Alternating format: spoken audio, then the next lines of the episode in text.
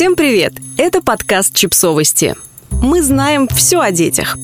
Рубрика «Личные истории». Несколько способов пережить непогоду, когда наш ребенок взрослеет. Автор текста Инна Хаимова. Однажды это случается с каждой из нас. Вам 35 или 40, может быть больше. Цифры не принципиальны. Вы ведете в школу своего ребенка, непринужденно болтая о дорогих для обоих пустяках. И вдруг он говорит – ну все, дальше я сам. Целует вас, как максимум, и след простыл. И тут вы понимаете, вот он, первый звоночек взросления. Принимаем мы это ожидаемое, но все же неожиданное известие по-разному. Моя дочь сразу после окончания университета уехала за рубеж, и это не стало для меня шоком, ведь у нее там все складывается хорошо. Острой тоски, как мои приятельницы в аналогичной ситуации, не испытываю. При этом искренне радуюсь нашим встречам. Мы стали настоящими подругами, а дружбе ни время, ни расстояние, ни помеха, рассказывает участница одного из интернет-обсуждений. Иным же из нас не удается избежать так называемой материнской ломки. Чем же успокоить сердце? Наиболее точные, родившиеся в ходе многолетней практики формулировки, находим у специалистов. Именитый психолог и автор популярных книг Людмила Петрановская призывает не воевать со временем, наслаждаясь неповторимостью каждого этапа формирования ребенка, включая взросление. Она делает акцент на сохранении близости с нашим временами гадким утенком, даже если для этого иногда приходится отойти немного в сторону. Наградой позже может стать сохраненное доверие, а если повезет, и настоящая дружба. Да, боязно решиться и, не вмешиваясь, спокойно наблюдать, как он делает первые нетвердые шаги вдали, которые нам кажутся сомнительными. Но он идет не от нас к себе самому.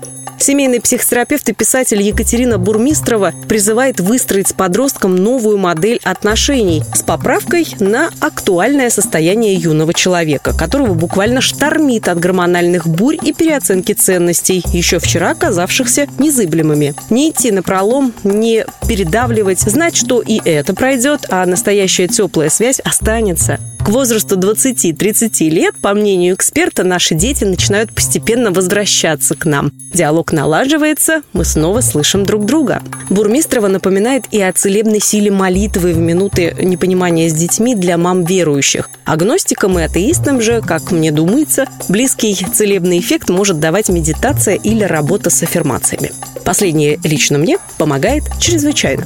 Психотерапевт и специалист по психодраме Екатерина Михайлова убеждена, что родительство для многих женщин оказывается истинным приключением, особенно если подходить к делу творчески. И именно креативное начало позже может помочь безболезненнее преодолеть этап отделения ребенка и найти силы для перехода в следующий жизненный цикл. Ведь если творческой энергии в избытке, сфера для ее приложения обязательно найдется. Эксперт акцентирует внимание еще на одном из значимых преимуществ периода нашей жизни, когда дети взрослеют. Мы снова можем начать жить по собственному расписанию в соответствии с нашими желаниями, биоритмами и интересами. Когда-то мы это умели, но взяв однажды в руки первенца, разучились на долгие годы. И хотя это аскеза была добровольной, новая встреча с самой собой может стать неожиданным подарком. Большой ресурс дает и дружба, которой, между прочим, мы часто пренебрегаем в повседневных родительских заботах. Михайлова отмечает особую ценность дружбы с более старшими женщинами. Их опыт и в некоторой степени ретроспективный взгляд помогают залечить душевные прорехи, обратить внимание на новые возможности, которые мы сами могли не заметить. «Знаешь, а тебе перестает пахнуть ребенком», грустно сказала однажды моя мама на пороге моего 12-летия.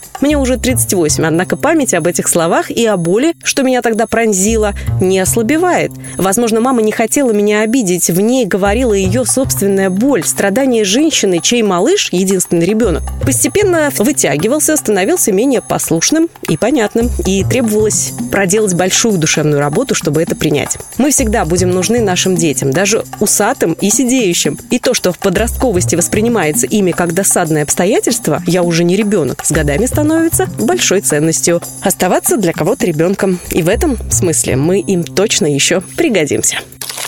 Подписывайтесь на подкаст, ставьте лайки и оставляйте комментарии. Ссылки на источники в описании к подкасту.